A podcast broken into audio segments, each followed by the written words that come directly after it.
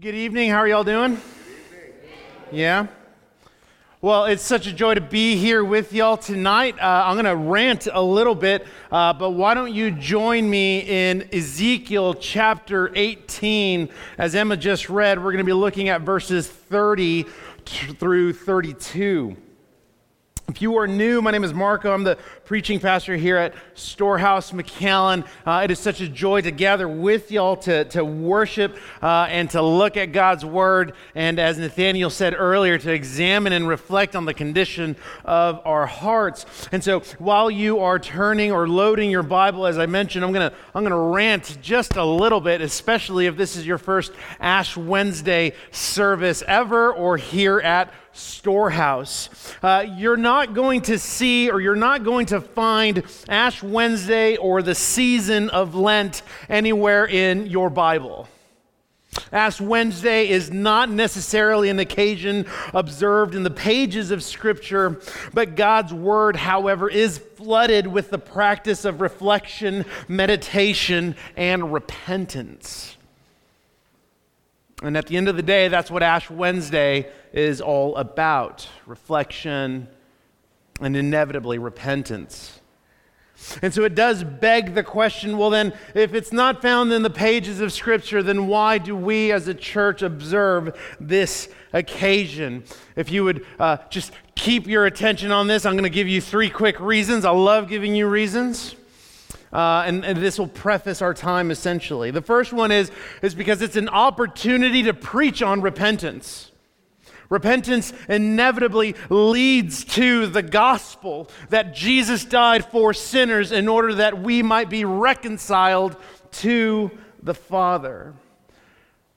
The ashes that Christians choose to receive on their forehead simply symbolize sorrow, grief, and repentance. Grief ought to always accompany repentance.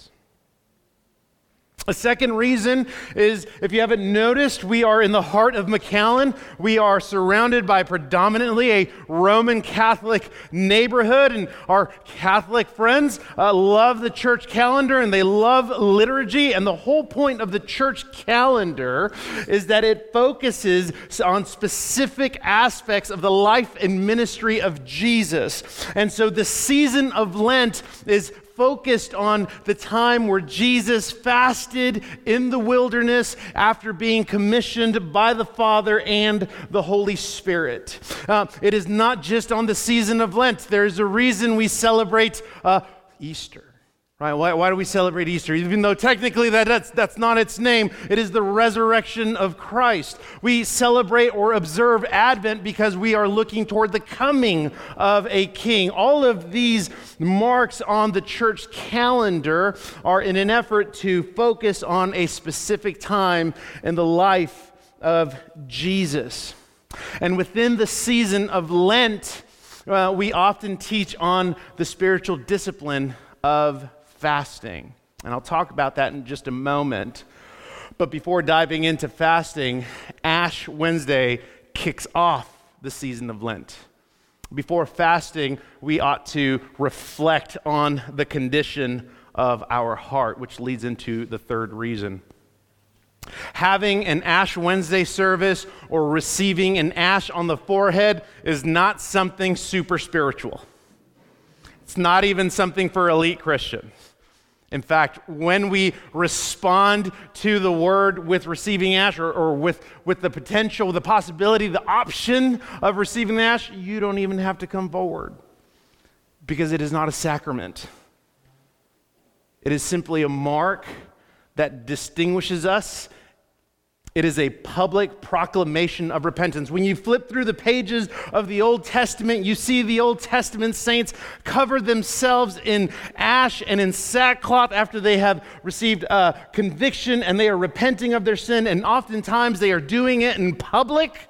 And so it is a public proclamation of repentance. So if you walk out of here with an ash on your forehead and people ask you, Why did you get an ash? you get to talk to them about Jesus not because you're super spiritual.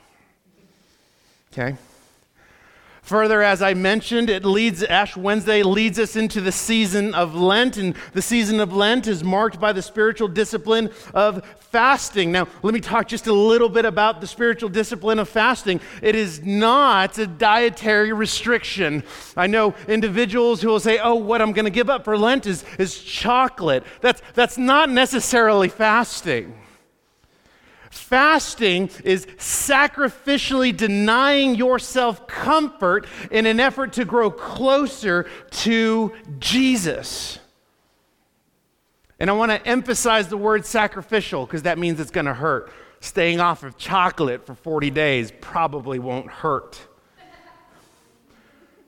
Some of you are like, well, I don't know. Fast for two or three days a week fast for two because if you look through the pages of scripture when we see the saints enter into a season of fasting when we see jesus enter into a season of fasting there is no food being consumed. Hmm, puts a little makes it a little bit harder now. Oftentimes we look at it in terms of something superficial whether it's the season of Lent or whether we want to practice fasting, it's often looked at as something superficial, not exactly sacrificial. It ought to hurt. And the purpose of it is to grow closer to Jesus. In addition to that, this isn't the only time the Christian ought to practice fasting. This is merely an opportunity. More so than the dietary restrictions or denying yourselves of whatever comfort you might be thinking of, the point of fasting, yes, is to draw closer to Jesus because as we draw closer to Jesus by denying ourselves comforts, we are inevitably going to receive a heart check, which is why the church doesn't fast very much, which might be why you don't fast very much. Or maybe have a misunderstanding of fasting. So if you never have, my encouragement to you would be use this as an opportunity to grow in this spiritual discipline. I promise you, Jesus will make himself known to you when you're hungry after not eating for 2 days. I promise you, Jesus is going to bring to light sin that you don't want to talk about.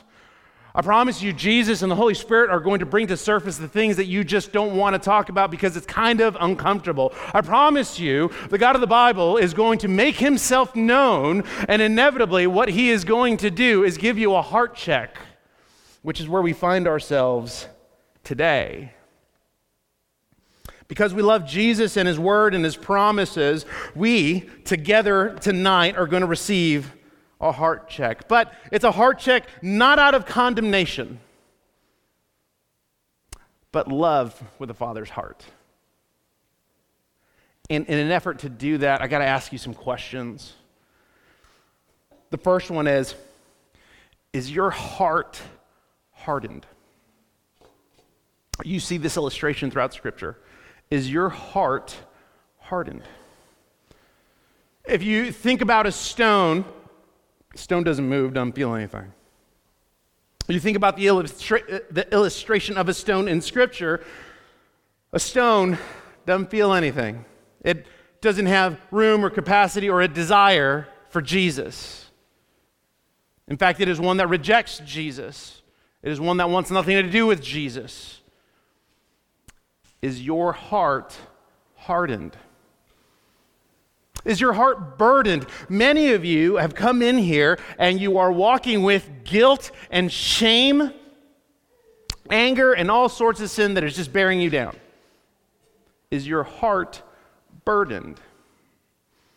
Now, we can continue to substitute the words, but it's going to stand for its own. Is your heart hardened?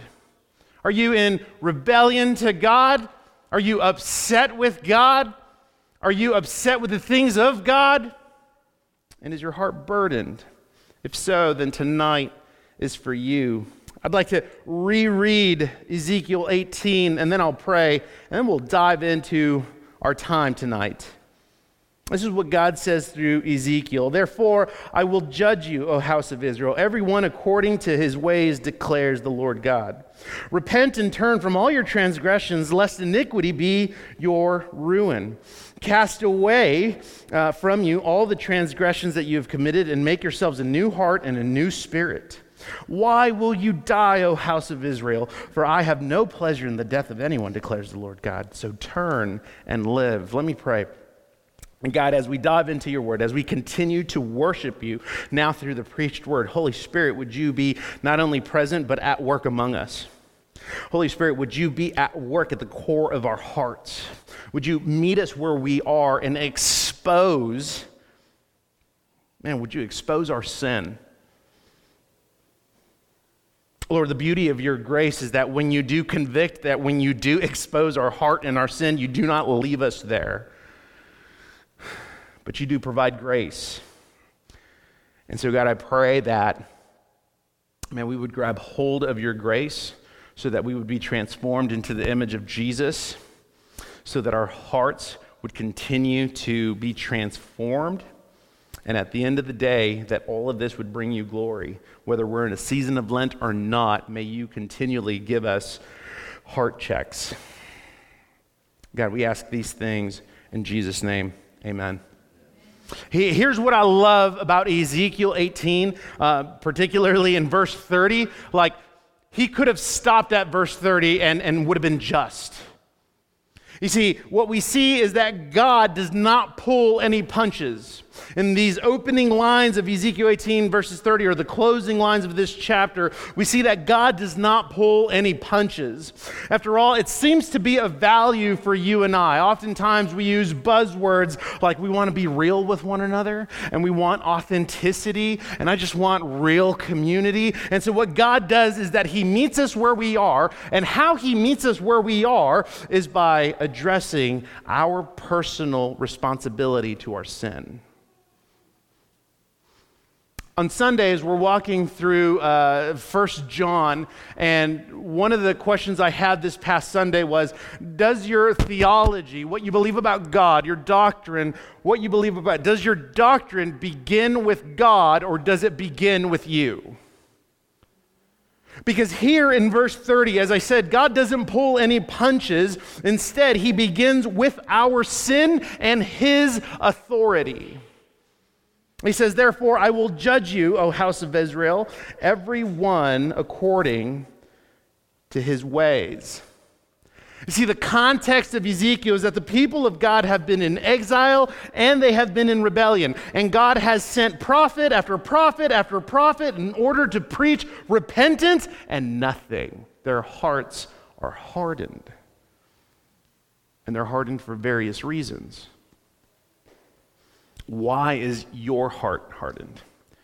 Is it because of a person? Is it because of people? Is it because of a circumstance? Is it because of something you don't enjoy or don't like? I get that. I'm sorry. That probably will be addressed. But what we see in verse 30 is that God addresses our sin first. And as a side note, if you've never fasted, oftentimes people will encourage one another hey, you should probably fast and pray about X, Y, and Z.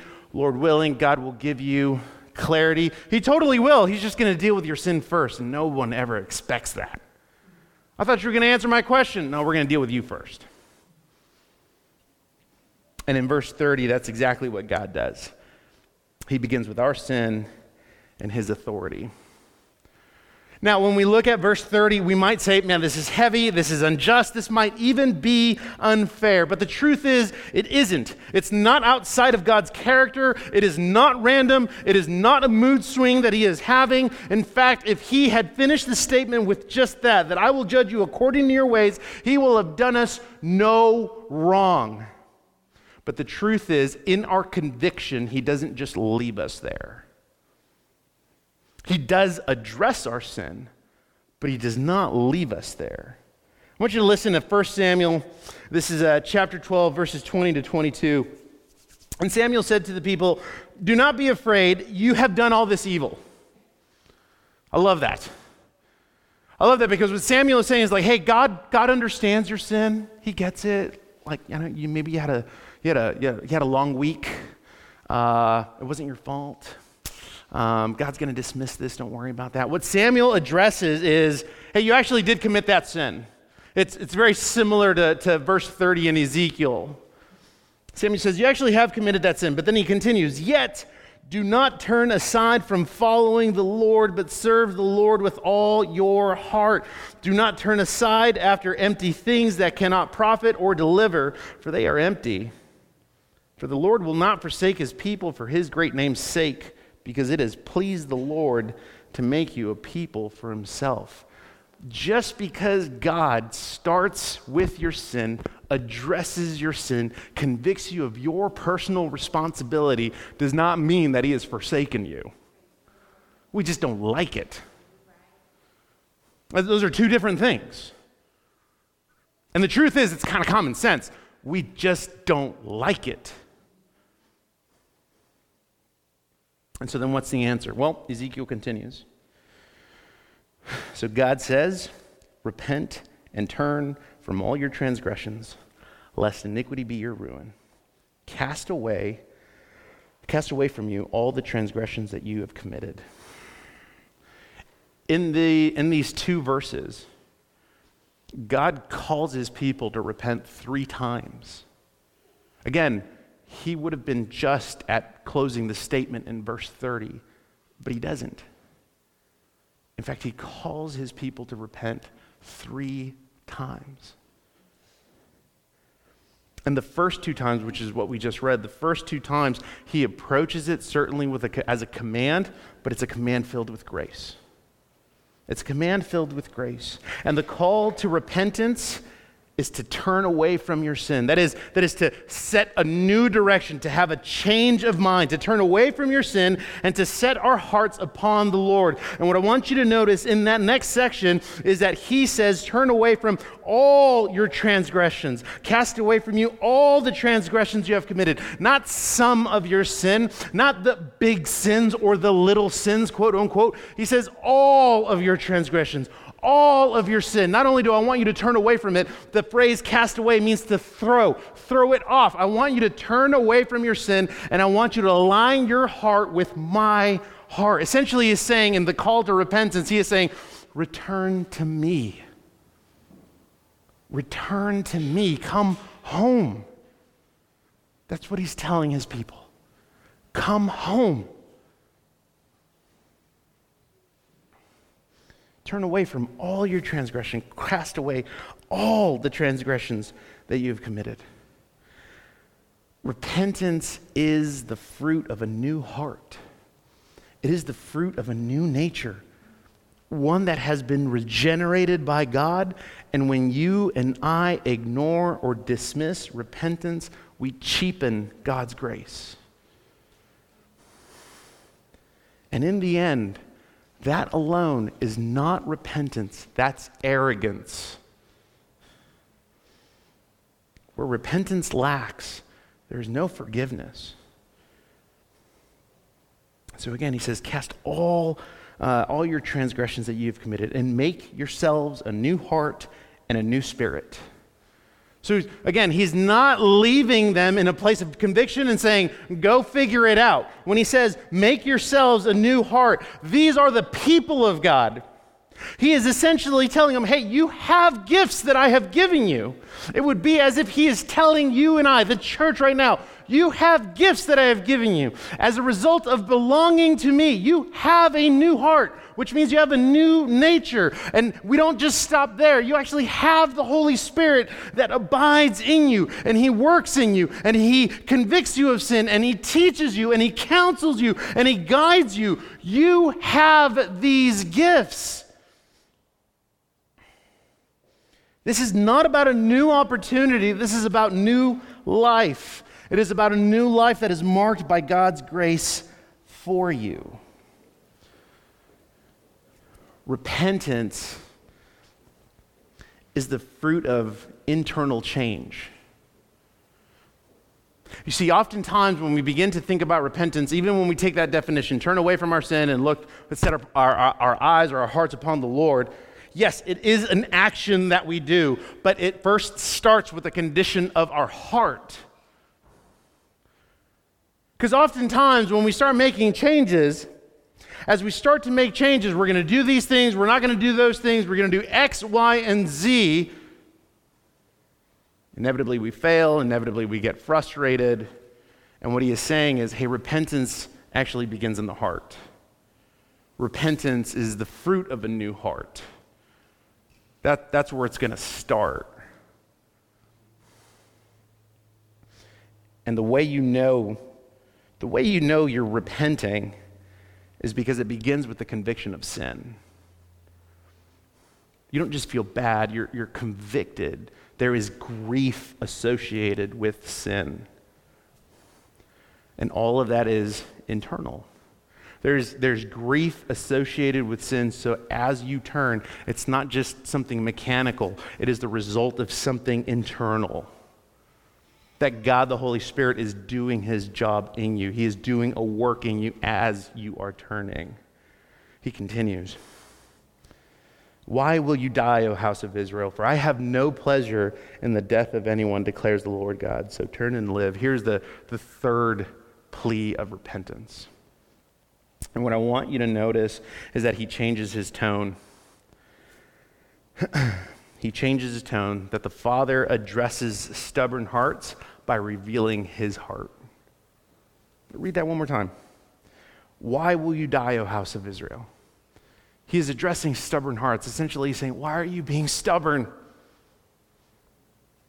I'm telling you to, to return to me, to come home, turn away from your sin and come to me.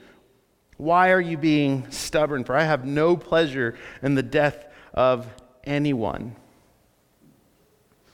He addresses stubborn hearts by revealing his heart. But check it. When he says, I have no pleasure in the death of anyone, like that does not annul his righteousness and his, uh, uh, his morality. It does not annul uh, his truth and the fact that he is just.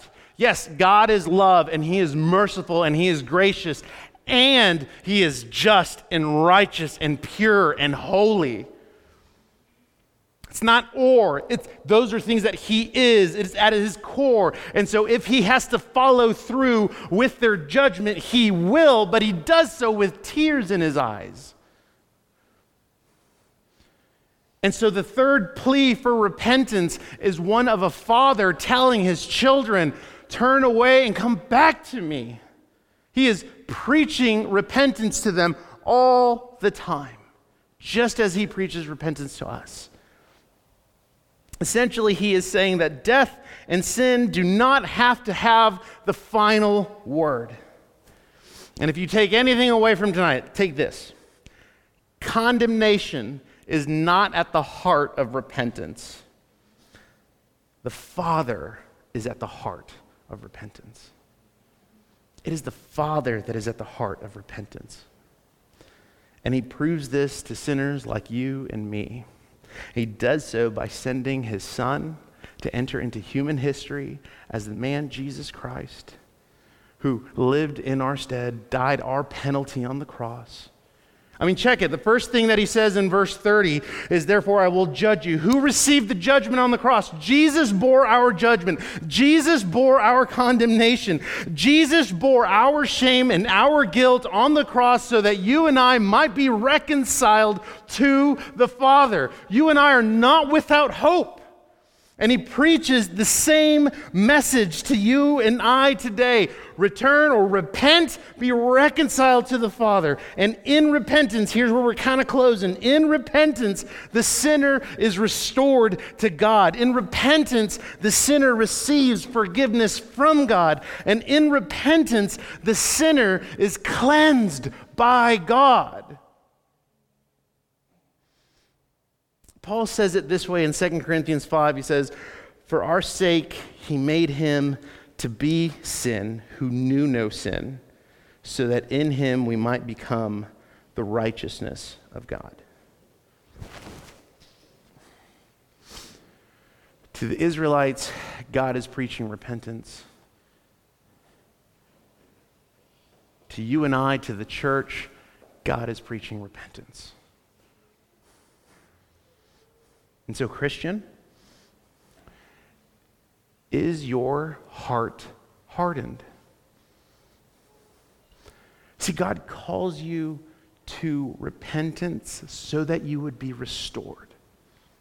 Yes, He's going to address your sin. But in repentance, there's forgiveness. And Scripture says that He will remember your sin no more. See, in repentance, there is cleansing. That is the work of the Holy Spirit, making you more like Jesus. In repentance, there is restoration. Is your heart hardened? He beckons you to repent so that you would be restored. And if you're not a Christian, is your heart burdened? You see, God invites you to know Him, and He is ready to pardon all who turn to Him in repentance and belief. In repentance, the sinner receives a new heart, and not a new opportunity, but a new life. A life that has been marked by God's grace for you. Again, if you walk away with anything tonight, walk away with this last thing. Condemnation is not at the heart of repentance. It is the Father who is at the heart of repentance. So turn and live. Let's pray.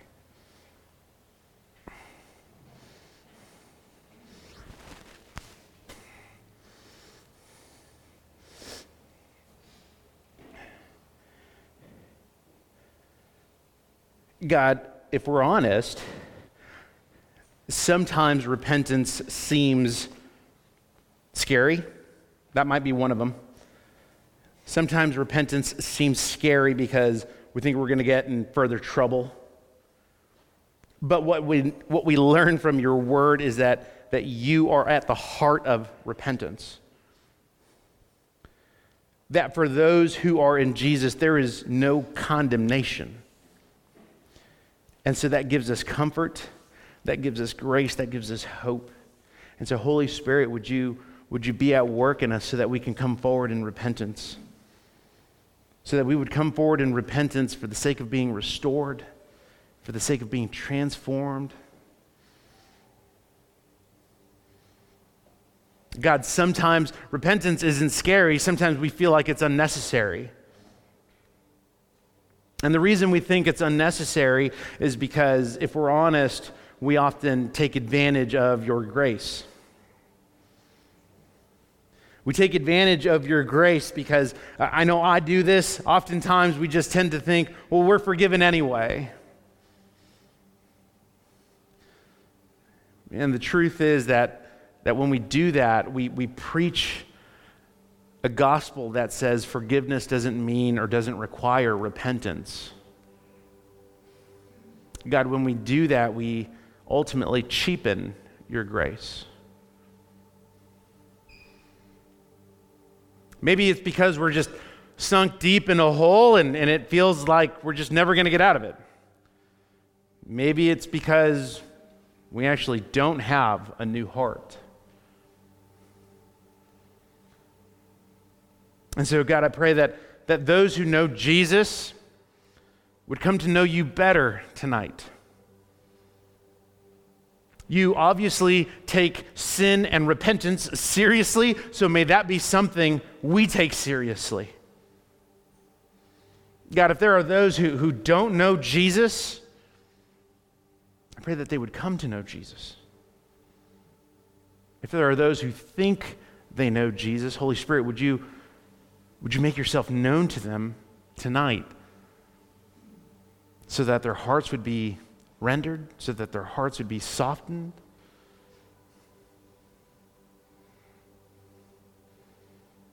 God, as we reflect on the condition of our heart, as we enter this season of Lent, as we observe Ash Wednesday, as we contemplate the condition of our hearts,